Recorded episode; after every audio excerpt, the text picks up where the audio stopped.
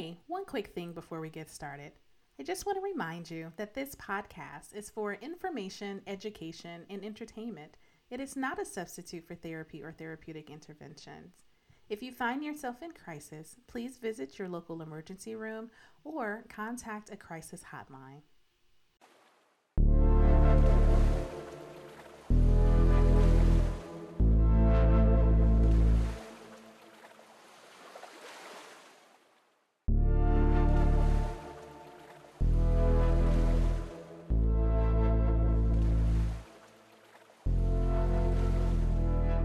Hey everyone, it's LaShonda, the co host of the Labors of Love podcast. And today I am super excited to have a conversation with my guest. Uh, she is the owner of Inviterra Counseling and an Enneagram therapist, Melinda Olsen. Hi, Melinda. Hey, how are you today? I wish y'all could see the dance that she was doing, like the happy dance. I too am doing a happy dance. So, Melinda, I'm going to start with you, like I do all our guests, and ask, What is your labor of love? Mm, I love this question. Okay. My labor of love is learning to use the Enneagram both to help myself be a better person, to be more aware and care for myself, but then also to use the Enneagram to help other people know and understand themselves and not just like our coping mechanisms, but our true and deep essential selves, which is what I think the Enneagram ultimately does.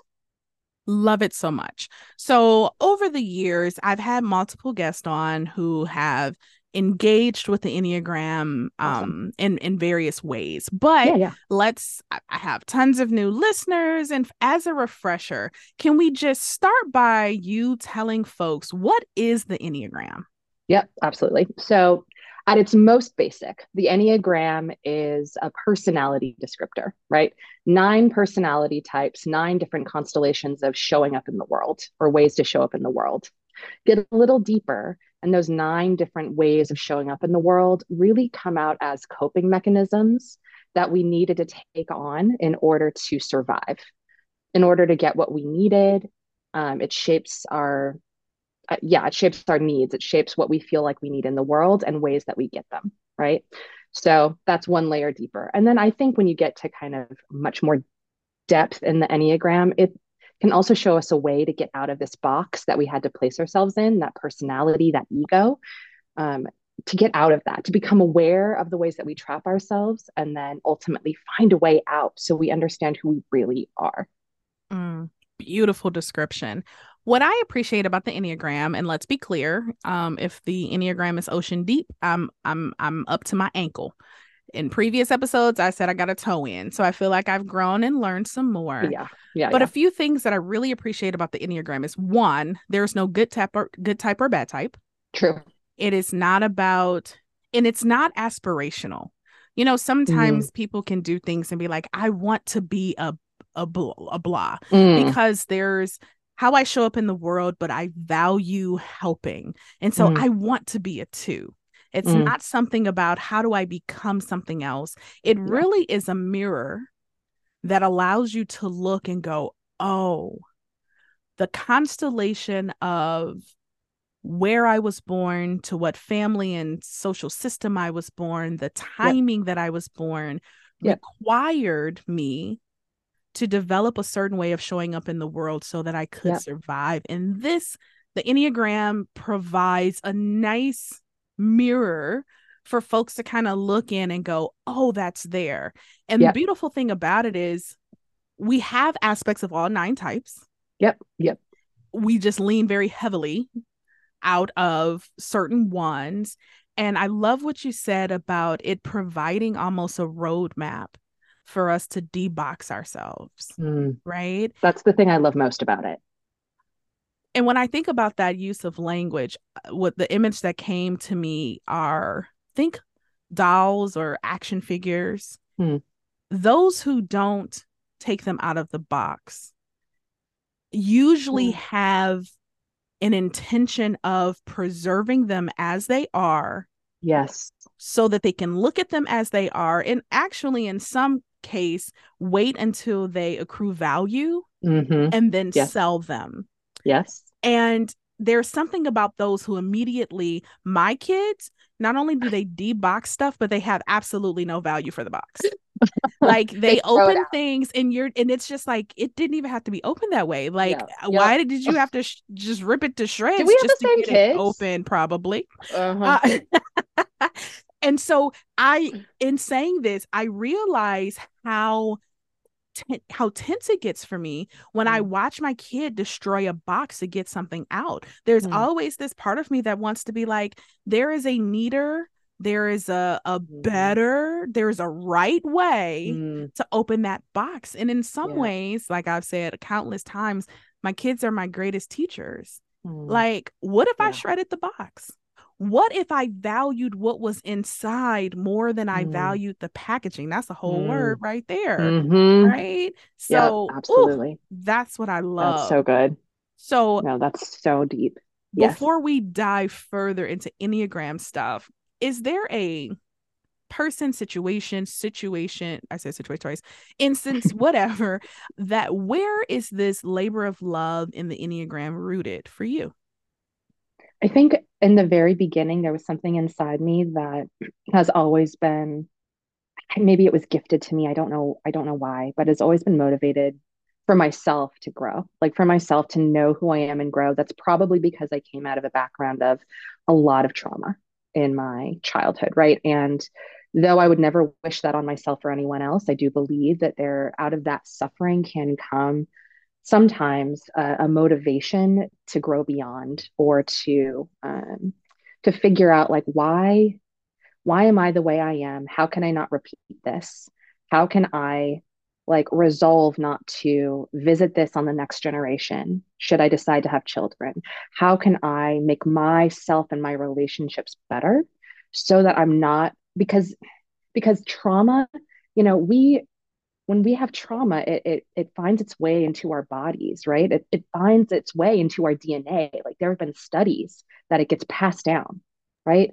And so, how can I start to do that work of healing in myself so that I can continue to um, maybe reduce that in the generations beyond myself?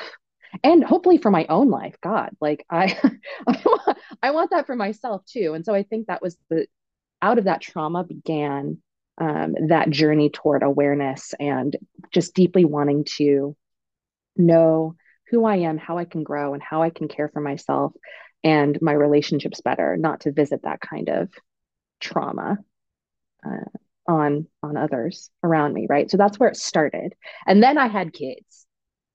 Kid, mm-hmm. it sometimes it feels like kids, but it's kid. that I had kid and it's like, oh man, like you're right. Like they are like he is my greatest teacher. You know, I've been married for 18 years and that to a five, an Enneagram five, right? So he is my opposite in every way. I call fives right? aliens, by the way. Uh, yeah, um, and they feel like aliens, which makes my heart so sad. But yes, they feel that way, mm-hmm. and and so we are so different, and that has been a huge teacher for me. But my kid, he came like bursting into our lives and i was like oh man like i thought i i thought i knew myself and i do not. How's your i don't your son? He's six. Mm, hmm so I, I would say that like the i've known the enneagram for 20 years but i gotta say like the depth of the enneagram for me and like really digging into that labor of love was when the rubber hit the road and i had my own kid. I was like, oh man, I don't know anything. Mm. I don't know anything. So yeah, it, it just really became very real for me. And then I really noticed how that work, uh, my own Enneagram work, really helped me become more aware of what I was needing in ways that I never thought that I would, you know, um, grow because it's just so antithetical to my coping mechanisms. And yeah, yeah, from there healing from our own trauma being the impetus or launch pad for healing work for others is definitely my story. It's the story of mm. many people that I know. Yep. You know, I, I feel Same. it necessary to go back to the five. I, I have, you know, I want to shout out Leslie Hershberger, former guest. You know, I, mm. I I learned my Enneagram stuff from her. mm. But what wow. I love about it is she's she's rooted in the narrative tradition. We do a lot of panels, mm. and there's I love the narrative tradition. Oh my god, it's because one it. Shonda's not going to read a book. She's just not going to do it. So, but sit and connect with another person around their story. Yep. Uh, heaven. Yep. yep. So, being able to hear people on panels and there's one particular five that I get to engage with often mm. um working to get them on the podcast. We are aliens to each other. It is mm, just oh, yes. so amazing. This two and five sitting, and it's like when you said you were married to five, I was like, that's a level of intensity that I don't know that I could manage. Girl, um, girl, but... you have oh my god, so much. Two, I mean, well, yeah, it's it's it's yeah, and we're the we're the uh, most intense types of our enneagram types. Yeah, there yeah. is an intensity around the twos. There's an intensity around the five and and so oh, yeah. like i it, it's we still laugh about like how differently we embody the world oh yeah. um in such a way. So i love that. Now i am always intrigued around how a person navigates whatever their labor of love is based on their intersecting identities mm and their relationship to the oppressive systems that mm. we are constantly engaging with, particularly in our world, in our culture, in our country. And so, can you yep. talk a little bit about that and what that's what that journey has looked like over the last 20 years? Maybe starting with letting the listeners know what are your uh, intersecting identities. Yeah, yeah. That's a great question. Um, so I am, um, I identify as biracial. I am um, both Caucasian and Black.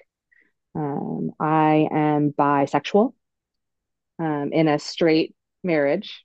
Um, so a lot of what I find, I'm white, I'm white assumed, right? So there's a lot of invisibility, I think, in my identities. and then, you know, I'm, I'm femme AF. I am just a girl's girl. So that is, I would say those are my three major identities.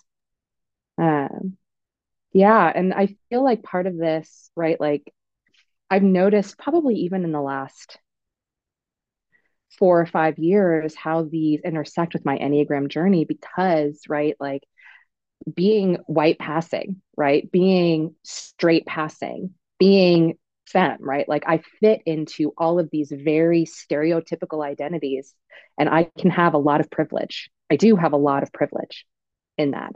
But then having to wrestle with the fact and deeply wanting to integrate the fact that my essential true self includes these other things.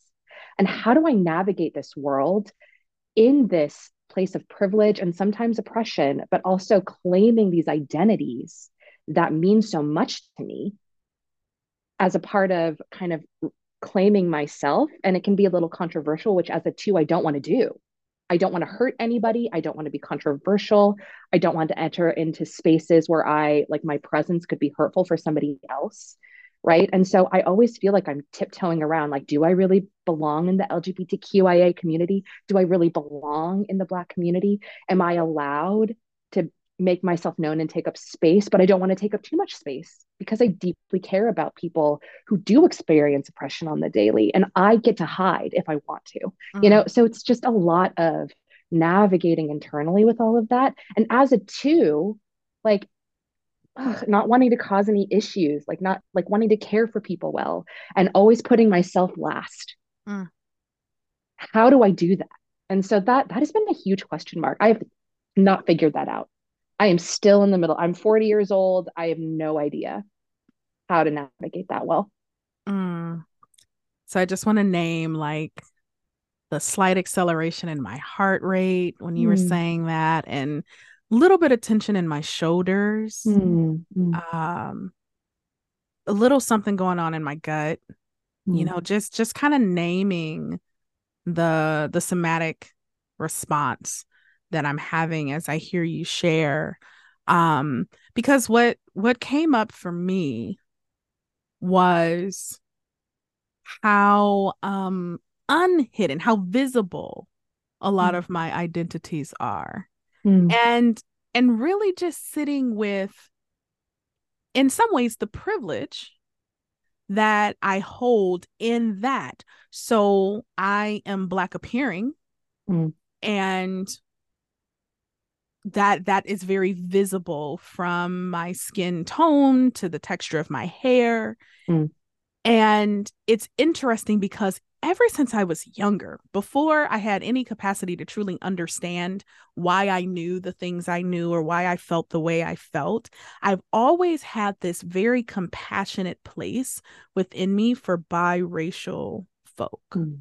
Because there is this awareness that I had without knowing how that to be in the middle of something can be so uncomfortable and lonely and isolating.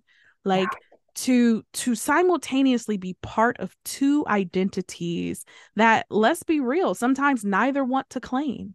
Yeah that i've always had such compassion and and just uh, empathy in some ways for for that intersectionality. When you mentioned being bisexual as well it it it, it seems a lot of times to be one of the most one of the invisible identities within the LGBTQIA plus yep. community, right? Yeah. Because yep. you can assume either yep. right heterosexuality homosexuality and and there is um i will say there is a uh what am i saying a mm, a convenience that in yes. lies yep. these these these middle places right because yep. you can pick and choose based on whatever feels convenient. Now, exactly. as a sh- as a person who has done a lot of shape shifting, but with very visible identities, I've had my mm. own mm-hmm. set of struggles. Right? Mm-hmm. How do I mm-hmm. shape myself into something that's palatable for this environment,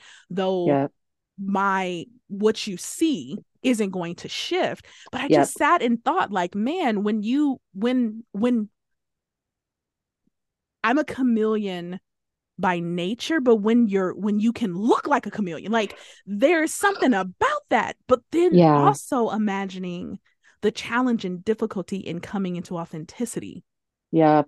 Because of that. So i'm a pause yep. there. I saw a lot of nonverbal resonance but i want to give you yes. time to just kind of process that all out loud. Oh yeah and and i just and and therein lies the conflict right? It, and that that conflict i have in myself too right? Because yeah i i am the ultimate chameleon. And even then like if i claim these identities that i know that are a part of myself that are more um, oppressed in the world am i doing harm to the communities that i love so much? Mm. you know and that that really and so there's a part of me that's scared right? That should i claim these things that mean so much to me and that i've grown to really value? And and i will say my racial identity is something i found out that i was biracial in fourth grade. Nobody told me beforehand so I'm gonna have to pause you and say, like, can we can we go on a story time? sure, no problem. like I'm like I I could story take time. that on surface, but I got questions. Uh-huh. I'm I'm curious. So yeah. you know, fourth grade is about ten years old. Yep. And that's a decade of living. Yeah. That's also, you know, three years past when the brain is beginning to develop its capacity uh-huh. for abstract thought and uh-huh. becomes uh-huh. less concrete. Yep. Uh, l- you know, left brain stuff starts coming online, so we can be a little more critical and, yep. uh, you know what I mean. And and okay, mm-hmm. so mm-hmm. do you mind? No, not at all. come about? Yeah yeah. So uh, fourth grade my grandfather passed away my mom's side of the family. So my mom's side of the family has always been very light skinned um, and so but uh, and various siblings of my mom either identify as black or not. My grandfather was identifiably black. Um, and so grandfather passes away. Um, haven't really connected. I haven't we live across the country from them. So i don't really know the side of the family. So we make an epic journey a driving journey to New Jersey from oh, that Oregon. Is. That's like clear literally across the country. Got it. Yeah. And so we drive across the country. I'm so excited. I've talked to cousins on the phone. I've I've never met them before. I'm so excited. I they park in front of this old 200 year old house. And my mom's like, We're here. Go into the backyard. All your cousins are there. I'm like, Great. I'm extroverted. I love people. let's hang out. And I go into the, I'm from Oregon. I'm from Oregon. it is the whitest place ever. I mean, especially in the 90s, right? I've I've seen maybe two black people in my school, maybe. It is white. I go into the backyard of my grandparents' house and I am one of three white people. Like everybody else is identifiably either mixed or black. I'm like, what? Right? I'm like, uh, and I'm putting it together in the afternoon. I'm like that afternoon. I'm like, am I allowed to? Am I allowed to cuss on this podcast? yes. Yeah, because I'm like, oh shit! Like this is. Does this mean? And it's like all these people, like all these pieces coming together. Like these people are related to me. Like they're related to me by blood. I am. Oh, okay. And then my mom came from a very colorblind perspective, right? My mom looks, people think she's Italian, people think she's, you know, Mediterranean. They never think that she's black. I, I'm like, and she she really came at things from a colorblind perspective, right? And so I can't say anything. I can't ask any question. You're black. I can't ask that question. What is that? I can't ask that question, right? I can't ask it. Does that mean I'm racist? Right? Like if I'm surprised, so, and these are all the things going through my mind, at right? And then old. at 10 years old. And then, you know, we're in New Jersey. And, and well, let's just let's just claim a cultural difference right now, right? An Oregonian white girl with, you know, identifiably black kids from New Jersey. Like they say things differently than I do, which I think would probably happen no matter what race you were across the country. But it's like it's just a whole new world. I'm like i i don't know how to function in this world. I don't know how to navigate my and i what is this? What was your relationship to because the question i'll sometimes ask folks regardless yeah. of their race but yeah. when did you know you were said race? Okay fourth grade my grandfather dies i go. Yeah. but how would you beyond the fact of only having maybe encountered a couple of other melanated kids in school, mm-hmm, mm-hmm. what was your relationship to just race as a concept before this very pivotal moment in your childhood? It was eh, because my mom was colorblind, that colorblind perspective. It's like all, you know, people look different, they all have value you know everybody you know everybody's the same inside right? And so while i acknowledge that my mom i think came from a, a, a kind place i think that where that kind of let me down some is white is normative.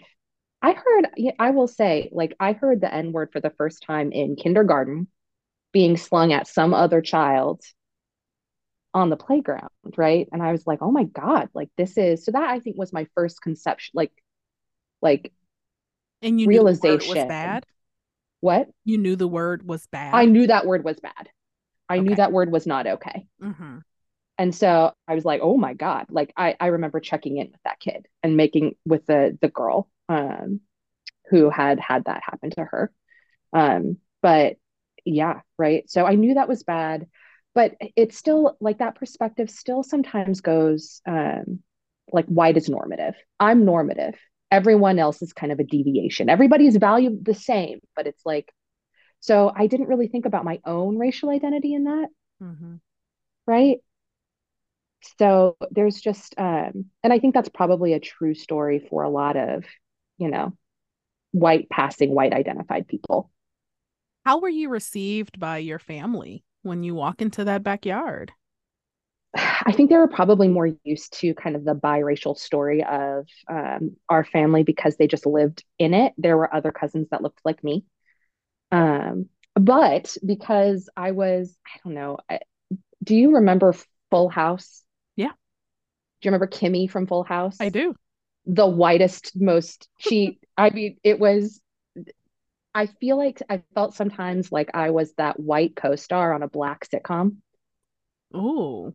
Where I would come in and I would bop around with that like very white accent and be like, "Hi everybody. How are you?" And everybody was so like chill. I was like bopping around. That's that's kind of how I felt. Interesting. I felt in that dynamic. Because when I think of Kimmy, actually the very first word that comes into my mind is boundaryless. Oh. like well that just, also describes me but here we are you know i just think about like her unfettered access to a home that wasn't hers into yep. the life and relationship that had nothing to do with her but yep. the the casual acceptance of her existing that way and people mm-hmm. navigating around it instead of putting boundaries in place so yep. That, that's just the first thing I think of I mean, when I think of Kimmy. You're not wrong. so did you find that at that okay you have this pivotal experience literally across the country culture shock all these things at 10 yeah yeah did you maintain relationships with your family namely similar aged family cousins and things after that point i tried um and i think that kind of distance when you're a kid can be pretty difficult to maintain that kind of contact. Mm-hmm. Um, I did visit my um, my family for long periods of time over the summers after that point. So my parents would kind of do like family summer camp. Like I think it was probably like parent break. parents get a break. Melinda gets to go and you know play and hang out with her cousins. Mm-hmm. So um, that happened for several summers after. Um, and then I did maintain relationship with many members of my family after. So, and we maintain a casual relationship now. Again, they they still live mostly on the East Coast, all the way from New York, all the way down to Florida. Mm-hmm. Uh, mm-hmm. So, um, and I'm still on the West Coast. So, gotcha. are you an only child? I am. Okay. I was yep. wondering what what sibling relationships would look like in that, but you're an only child. Okay. Yeah. I I appreciate that so much. I I'm I'm glad that we're having this conversation because I don't know um I don't know. I I it's I'm grateful for you to bring us into that world. Um there's so much nuance and there's so much there's just so much and yeah. it's so easy to just things. Oh, it's just this. Anytime you say the word just, you're oversimplifying. I don't care what you're mm. talking about. Mm. And and so I appreciate the nuance, especially having that experience as as a child, right? So you didn't stay yeah. in Jersey forever. At some point you made that no. long trek back to Oregon. Yeah. Were there any lasting imprints of that experience that you can say stayed with you, let's say throughout your schooling and into adulthood? And if so, what what were some of those things? I mean, I think after that happened, as I grew older, because you know there were also a lot of other. I was still in the middle of um, navigating kind of an environment of trauma at home. Um, I think interestingly, while it produced some confusion, like I, I would spend time thinking about like what does this mean, right? Like I I came to discover that there were um, family members on my mom's side of the family who actually moved away, you know, early on, um, severed ties with the family because they looked white, right? They could pass. And mm-hmm. so um, there's a painful, I think, um, association in my family with that, right? Um, and so knowing that eventually, uh, there was a lot of internal wrestling that I had too. Like, if I don't mention this, am I passing? Is that what I'm doing? Mm. Am I severing off this part of myself that I don't want to? What does that, what does embracing this part of myself even look like? What does that even mean?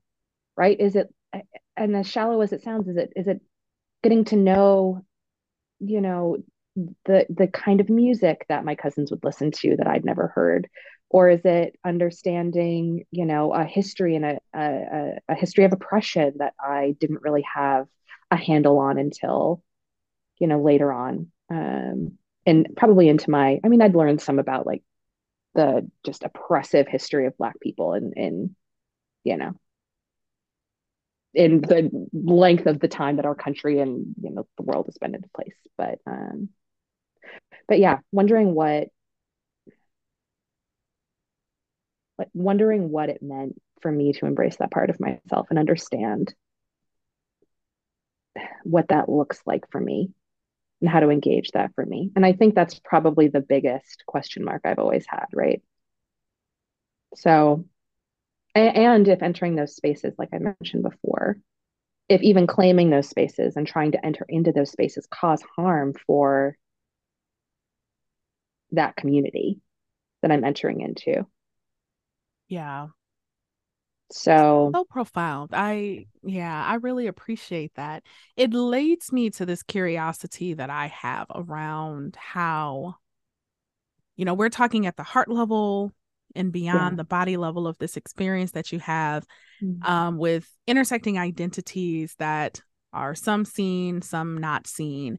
But yeah. it also brings to mind the fetishizing, fetishizing, you know what I'm trying to say. Yeah, yeah, like, I, know, I know. Of of so many things, but specifically I'll talk about you, the mm. biracial femme, right? Yep. There's so much fetishizing around your identity yeah. from my perspective, right? Oh yeah. And sure. so I'm I'm wondering if, you know, if I'm if I'm hitting something, if I'm on target by saying not mm. only is there this personal exploration about what does this mean, but the way that embrace maybe fully embraced by neither identity yet there's this sub culture if you will who mm-hmm. will look at you and and and make you an object mm-hmm. of their affection um not affection um what's the word um it's not a hard word. I just lost obsession? it. Obsession? Yes. Well, not even obsession. Attraction. There it is. Oh, uh, you oh, know, yeah, make yeah, yeah, you a center of their attraction. Oh, Honestly, not wanting any of your identity, but just liking the way you look mm-hmm. and how you present. Have you had experiences with that? Yeah, but actually, this is where we come right back, right back around to the Enneagram, right? Because I think my personality played into that I think that while I've been objectified, I've also objectified myself and laid myself out as an object for others to consume. Because if they like me, if they love, quote unquote, air quotes, love me, then what does it matter? I need us to pause right there because that that hit I don't know, my solar plexus, mm. that hit something um yeah. so relatable so yeah. bringing it back to enneagram we'll say okay wrapped up in my two-ness yep wrapped up in my child of trauma survivor which included sexual abuse that mm-hmm. opened my awareness to my body and sex before my body was ready and prepared yep. to be opened absolutely I have but the interesting thing is, there are certain parts of my identity that, for let's say the the mm, general culture, wasn't fetishizable. Mm. And how many times I wanted to be objectified. Mm. Like I was like, I see me as an object as long as you see me. Like mm-hmm. the thought mm-hmm. of someone looking past me as someone Ooh. else yes. hurt so much yes. that even if they were only looking at me to objectify me, I I would have welcomed it. Yep. And I I just I don't think we talk about that enough. Agreed. Oh. Absolutely. Oh. It's it's so it's such a deep wound for the two. Right. And uh, myself, I also have a history of sexual abuse, child sexual abuse. So that as well. And for me, right, the it really hit me when you said I the worst thing is to be looked past. Mm. I ah uh, that I mean yes. And that is so that has been my experience and I think that has been such a two that is such a two experience. Don't look through me, see me, love me because I don't love myself. I don't see myself. I need you to see me. And I will do what it takes in order to be seen by you. Absolutely. You know, as a two, we're externally focused. Absolutely. So the the the the um natural proclivity in a relationship is to see the other person and not see yourself. Absolutely but still a deep desire to be seen and known. So I yes. have to see and know myself through you. Yes. Yes. But you don't see me either. So nope. I can't see myself and and and and here's yes. the thing. I will put everything of myself into you in hopes that it will yield a return yes. that you yes will do the same for me. Absolutely. Absolutely.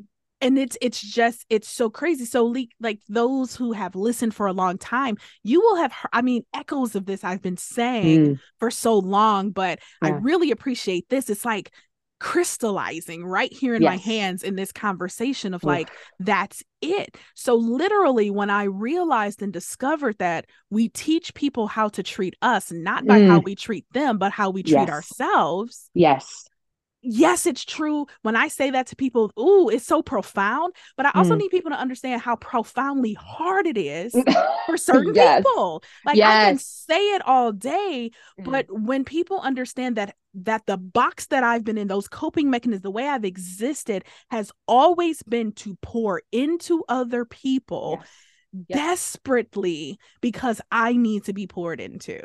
Yes. Yes. Whew. Yes. Mm and that's i mean i have such a huge heart for twos and i do think this is because i've grown my heart for myself in this process right? Because I, I mean i'm gonna i'm this might be controversial but i'm just gonna say it. I think twos are the most misunderstood type on the enneagram. Mm. and i'm just gonna put that i'm gonna put that out there. Because people are like you're just helpful. You're so kind. You're so sweet. Mm-hmm. You just want to help people. I'm like, fuck you. that is my residence laugh, right? Oh. And it doesn't feel controversial to me because I've lived my life as a two. Yeah. I I feel like I would even add, you know, maybe overstating, definitely not as versed in the Enneagram as you, but I would say not only do I feel we're the most misunderstood, but I also feel like we're the ones people think they get the most. So oh, it's like it it like you said, it's just like, oh, you know, there's nuance to the 8 mm-hmm. You know, there's yeah. nuance, there's nuance everywhere, but the everywhere. twos, like you said, the twos are quote unquote just. They're so helpful, they're so kind, they're so no. selfless, they're so no. this. No. And and because we are largely beneficial to other people, mm. understanding us is not a requirement to receive our help. Nope. And so, nope. therefore, people are going to receive from us regardless. So, putting in the effort, trying to understand the five, I feel like it's like you know you going in for work. like you you signing up to be like, okay, I'm gonna have to really figure this thing out. But yes. for it too, I feel like they're like, and they like doing it and they're mm. happy doing it. Mm. So there's just kind of an a writing off again, looking yep. past all yep. the depth. I spent so much of my life recognizing one, people don't ask smiling people what's wrong. Mm-mm, so as long as I looked happy, yep. The assumption is that everything is fine Yep. And yet there was this ongoing pervasive loneliness mm-hmm. that I've experienced my entire life. As a matter of fact, yes. I'll say I feel the loneliest when I'm in a room full of people. Yep. And there's just something about yes. but you're still gonna get my service. You're still gonna, I'm still mm-hmm. gonna be helpful. I'm still gonna be kind. I'm still gonna be all of these things. Mm-hmm. But there, there was no work required to be connected to me. That mm. categorizes mm. my first marriage to a T.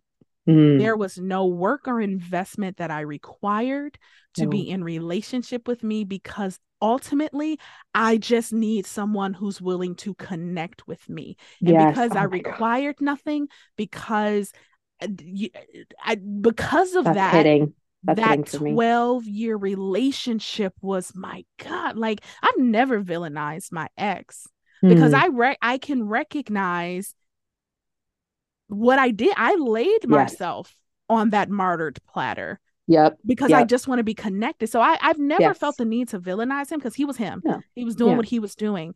Yeah. He whatever. But I just need people to hear us mm-hmm. when we say like there there is a cost, a high cost that exists for us living in that particular way that folks yes. sometimes will never understand because we don't mm. even know how to put requirement how to put expectation how how to require an investment into the relationship with us when we are mm. not healed yeah because we just want to be connected with yep yep absolutely and and if we have even just a, a tiny bit of insight i think that uh, we'll discover fear of requiring something it's like terrifying because we're terrified to break if i require that you're not going to want to be connected if i have needs you're not going to want to be connected that's it that's it like if i give you a choice you might not choose me yeah therefore I'm going to take choice away from you.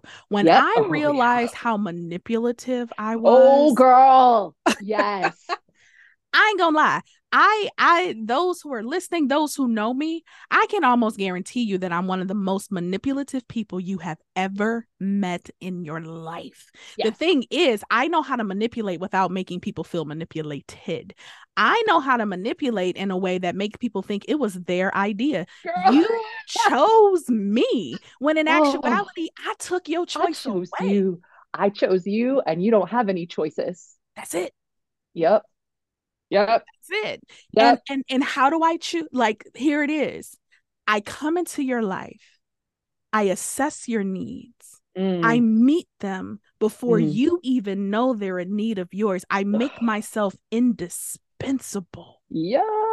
I make myself such a part of your everyday existence and thriving that if you let me go, your life will fall apart. Oh.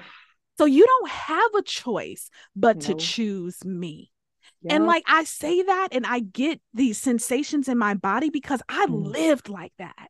Yeah. For 30 years. 30 years. And I yes. remember asking my ex husband after we separated, but before we divorced, I mm. asked him to make a choice. First time ever. He did not choose me. Mm.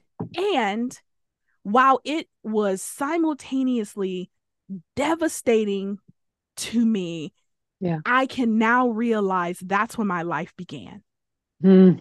The moment he did yes. not choose me, and then I had a counter response of saying, okay. Yep. Was I devastated? Was I hurt? Did I immediately try to jump into someone else's world to replicate the same thing? I did. Thank God that it was blocked, all of the divine protection mm. that I've had. But mm. that's mm. really where my life started. Yes, absolutely. The thing yes. I had been avoiding, had painstakingly made sure I never felt was the freedom Oh, yes. I needed to move forward in my healing. Yes, yes, yes. And that is what I love to tell my twos. And it's so hard. And I, I'm getting so fired up about this because I think if this is true for all types, not just twos, but we'll just use twos, right? As we, we're so scared of being alone. We're mm. so scared of being rejected. We're so scared. And when we finally allow ourselves to realize that we are our most important relationship. And sometimes that comes from being rejected. And sometimes that comes from understanding that aloneness. And that is the place that we avoid like the plague. It is so terrifying to go there. Mm. We will put things in place. Yes. To inoculate against not having yes. to be alone. Absolutely. But I want to fast forward and say throughout the journey, when I tell you I like me, mm. I mean that. Yeah. I I like me. I make it a point to tell my kids as well, I like you. Mm-hmm. Because loving them doesn't feel optional for me. Mm. And it and it doesn't feel optional to them either. Mm. But liking them yeah. is full of options. Absolutely. I want them to know that I like them, but I, I didn't I couldn't introduce that language until I started saying I like myself. Absolutely. And I think there yes. is a difference between a person who finds themselves unpartnered without a friend group at the moment in a new mm. location mm. to go out mm. to dinner by mm. themselves.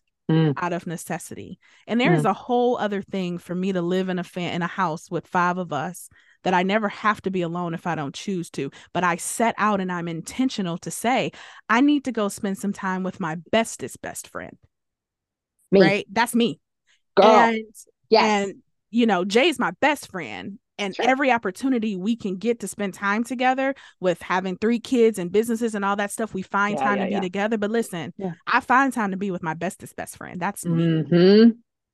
but if i would have said that to myself 10 years ago mm. that that would have been a choice i would have made i probably would still be crying because the thought of not being connected to someone outside of myself was literally terrifying. It yep. was snakes, being naked in public, and being alone. Yep. Three things that terrified me. Absolutely. Yep. For me, spiders and being alone. Okay, there you go. yeah. Yeah. The naked in public thing as well. That that would probably not be great. Um, but no, you're absolutely correct. I mean, that is absolutely my that is absolutely my experience. And so, and what I find to be so like profound for the people that I do work with and the majority of twos I do work with, it's just, it's so hard to kind of allow to slowly like bend your energy toward yourself so that you start to take on the gravity in your own world mm. that you give to everyone else right? So yeah. that you have the same ruthless presence with yourself that you have with everyone else. Mm. Right?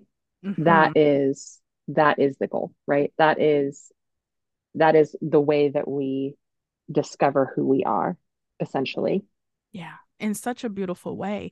And yeah. I I think if if what you and I, Melinda, we're talking about right now were just a set of behaviors, mm. they would be easy to change. Oh, I believe yeah, that. I agree.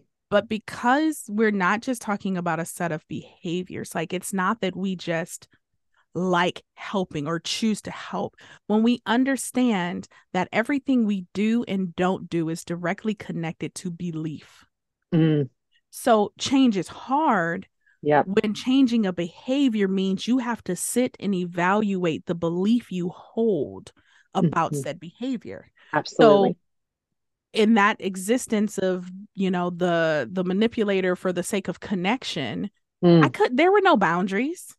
No. Boundaries can't coexist with that existence. So as I start to hear this word and I start to do this trauma recovery and I I start to heal and then I got to preserve and protect mm. that which I'm building because yep. what we value, we protect. Yes. How do we know this? Because cars and houses have alarms, and yes. You know, when you when you go to a hotel, if you have something valuable, you try to put it in the safe. You don't just leave it out. Conceptually, we understand this. That which mm. we really value, we put more effort into protecting. Yes. Well, I didn't value myself. Nope. So there yep. was no need to protect myself. Therefore, yep. I had no boundaries. Now you tell me I got to put boundaries in place and I have to learn to start saying no to the things I don't want to do. Mm. Well, if it's just a fact of practicing saying no, if it was just the behavior, mm. I probably could have done that a long time ago. But that mm. behavior of not saying no was directly connected to the belief that I'm a good person. Mm. Mm-hmm.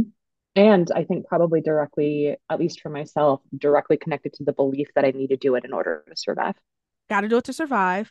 I yep. am a good person yeah my worth and my value are directly connected to someone's response when yes. i do it see it wasn't yes. even just doing it because if i did it and you were ungrateful then i didn't do it good enough right. so my worth and value is directly connected to how someone responds to yes. what i'm doing when we understand how deeply embedded those beliefs are we will put some MF and respect the healing process. Yeah.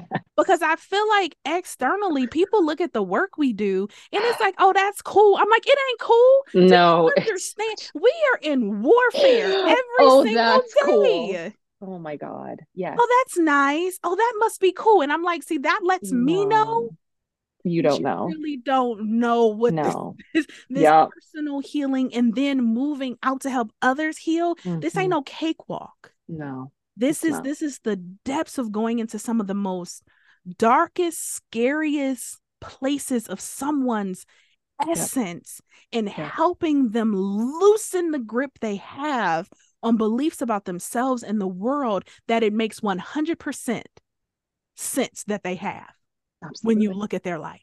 They didn't Absolutely. make it up. Nope. It made sense. Mm-hmm. Right. So yep. I just think there is a depth to what we do mm. that mm. folks genuinely don't understand. No.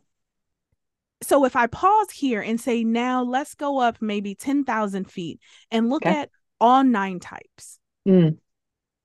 When we say, okay, yeah, healing, yeah, therapy, but when we are introducing the Enneagram specifically yep. into how we are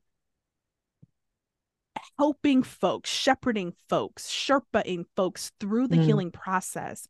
Mm-hmm. Just can you illuminate a little bit about why the Enneagram has been helpful and instrumental for you yeah. walking with folks during their healing journey? Yeah, yeah. So I think I think that having a tool that is so comprehensive around bringing awareness to not just our behaviors, but our beliefs and motivations is essential, right? And so when I'm looking at the Enneagram from that 10,000 foot perspective, it really is looking at every type and helping. That first step is helping people to really deeply understand that the ways that they engage in the world um, have been coping mechanisms based on these beliefs and motivations, right? Like, you know, sevens, for instance, let's take sevens you know the reason why like have you noticed how positive you are in everything? Have you noticed how you hate getting into these quote negative unquote emotions? Have you noticed how you avoid that when you're with others? Have you noticed how much energy you take out of yourself in order to be in these super fun situations but you're never really present? Mm. have you ever noticed that? Yes? Let's talk about why. Oh you're afraid you'll never get out of negative emotion if you sink in it there. Oh, you're terrified of being in that space and truly getting into the depths of yourself and others, right?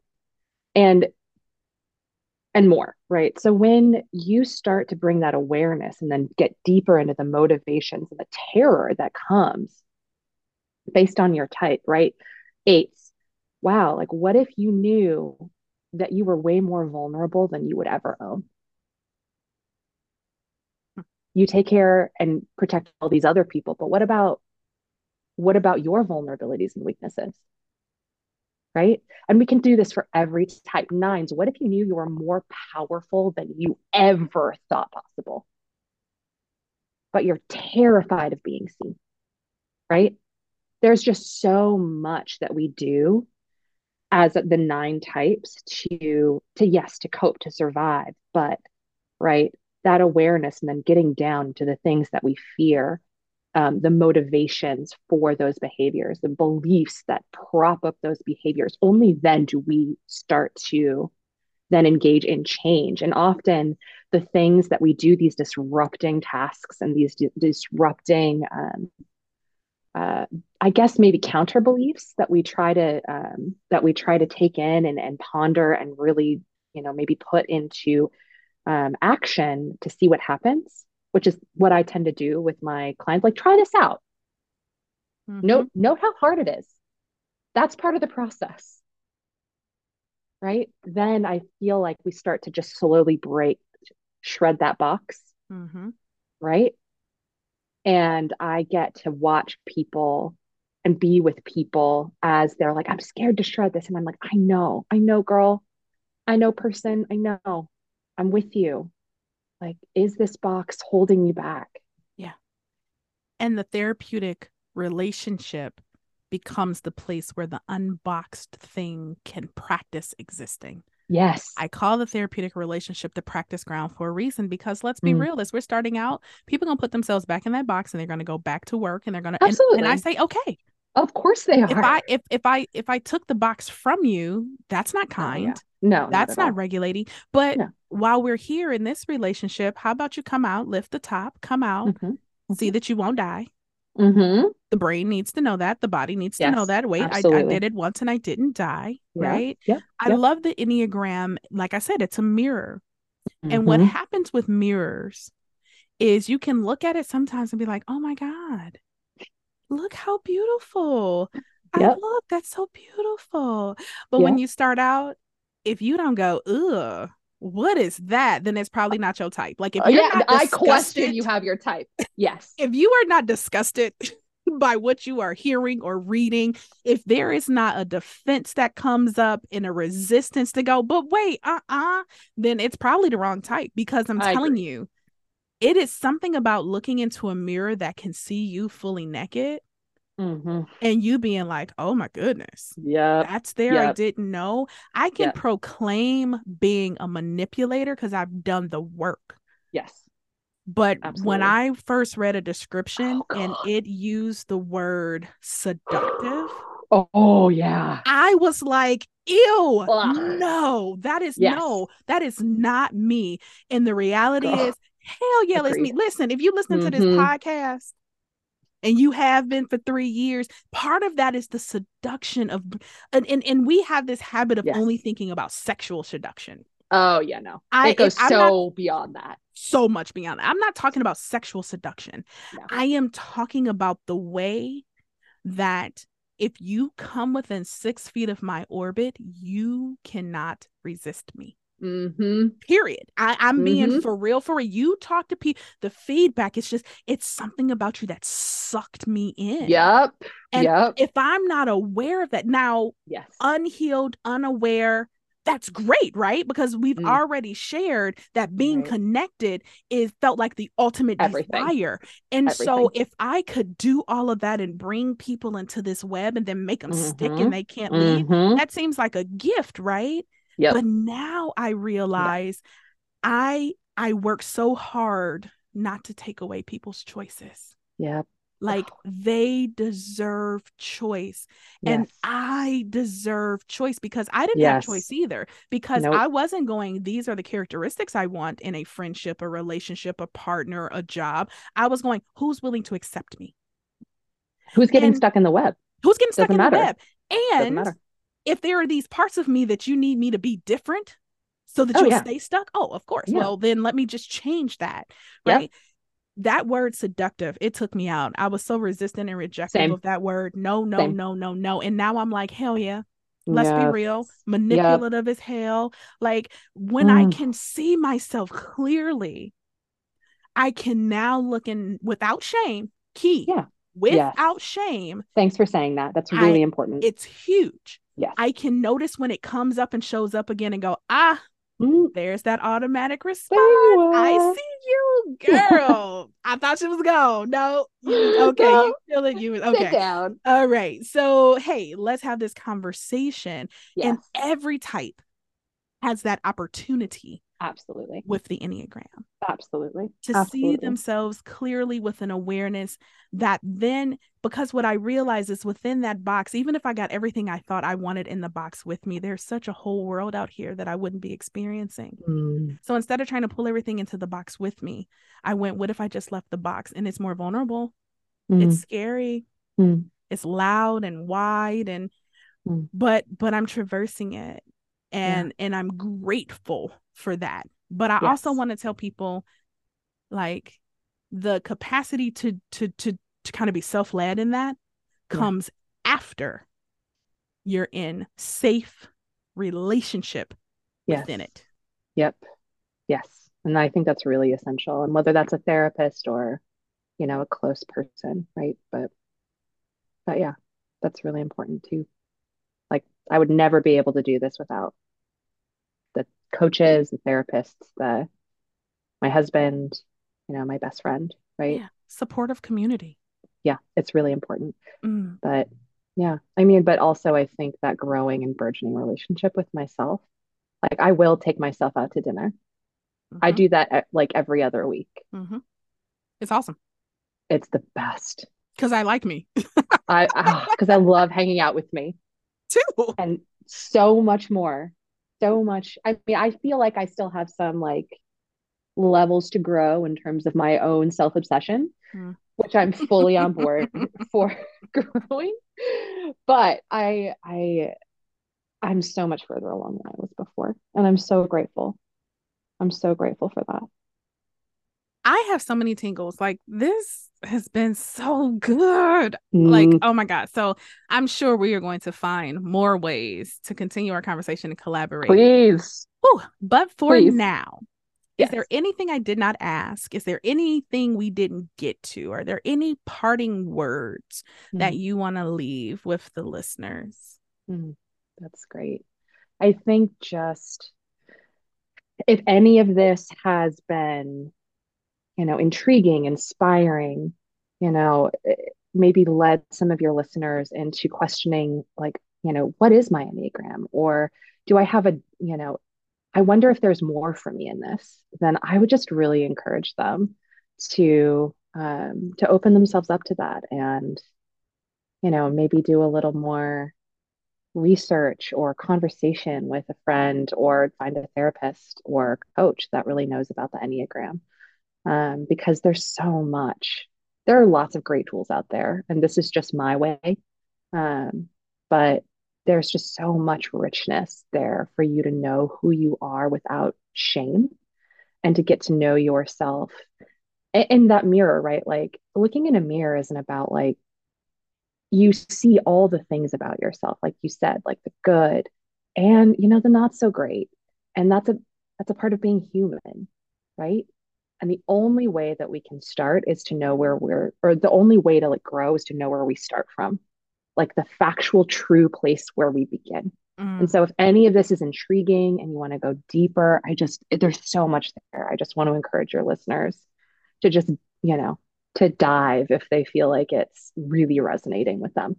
Yes. And if folks heard something in your story or our conversation that is intriguing to them that want to reach out to you and get to know mm. you more, find you, how yeah. can people reach out and find you?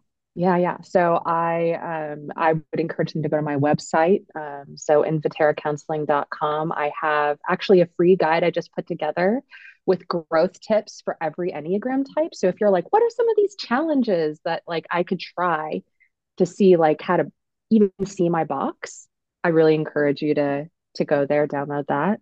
Um, I'm also on Instagram at Inviterra Counseling. So I I drop some wisdom about the Enneagram and potentially some fun memes. So, you know. I love it. Y'all know we're going to have all that information in the show notes. Um, you know, sometimes I, I usually try to tell um folks how I know the guest and um I would say most people probably won't believe this because of the connection and chemistry we had, but I met Melinda today. uh-huh. About 15, uh, minutes, 15 minutes, before we started recording. Yep. Um, which I love when this happens. So shout out to Joanne Kim, former Yay! guest. Yes. right? Where after she and I met each other, because somebody mm-hmm. else was like, You need to know this person. Oh, she's Joanne best. and I, we were kicking it, and she says to me, Okay, you gotta meet Melinda. and I'm just like, I trust you. like, you know, and yep. so she introduced us just in mm-hmm. a hey, this will be a good connection we set out hey we'll record the podcast but i i just want people to hear like how it sounds like we've been friends probably for a decade for, for, yes, we've done forever. a lot of it no we we we met today we just met we just met each other just met and yeah. there is something brilliant about that that i want people mm-hmm. to take mm-hmm. away mm-hmm. i think that there's a lot of story and narrative around relationships mm-hmm. that they're yeah. hard that we can't find our people there mm. is something what I will say is since I've been on this deep healing journey, what I found mm. is that I don't have to find my people, they find me. Oh, that's so true. And so I'm so glad, Melinda, that we found each other. I am so grateful that you took time out of your day to share your essence and your existence with me and with my listeners. And you are welcome and invited to come back anytime. Oh, thank you so much. I've loved this so much. Thank you. So welcome. So y'all, my typical shout outs. I want to thank Jay Sugg from Instant Classic Media, who is my producer, my co host, Hetty Nam, Trey Angel, who provides the music, and Stephanie Just Spencer, who makes sure y'all get all this information through the social media platforms. Um, the Labors of Love team is amazing, and we're so grateful that y'all continuously check in. I like to let y'all know we're we're headed towards 74,000 downloads and listens. Like, can y'all just hear that? 74,000 times somebody made a decision that like I I want to listen to this. I want to be in community oh. with the labors of love. That will never not mean the world to me. So, y'all, my listeners, I love y'all. If you have suggestions for content or guests, hit up my website, www.thelaborsoflove.com. Go down um, on the welcome page, and there's a form you can fill out. Let me know who y'all think I should be talking to and who we should be connecting with. Um, we're on all the social media outlets, but I just want to say a heartfelt thank you every time y'all tune in. It means so much to me. Um, mm. Until we connect again, you all be well.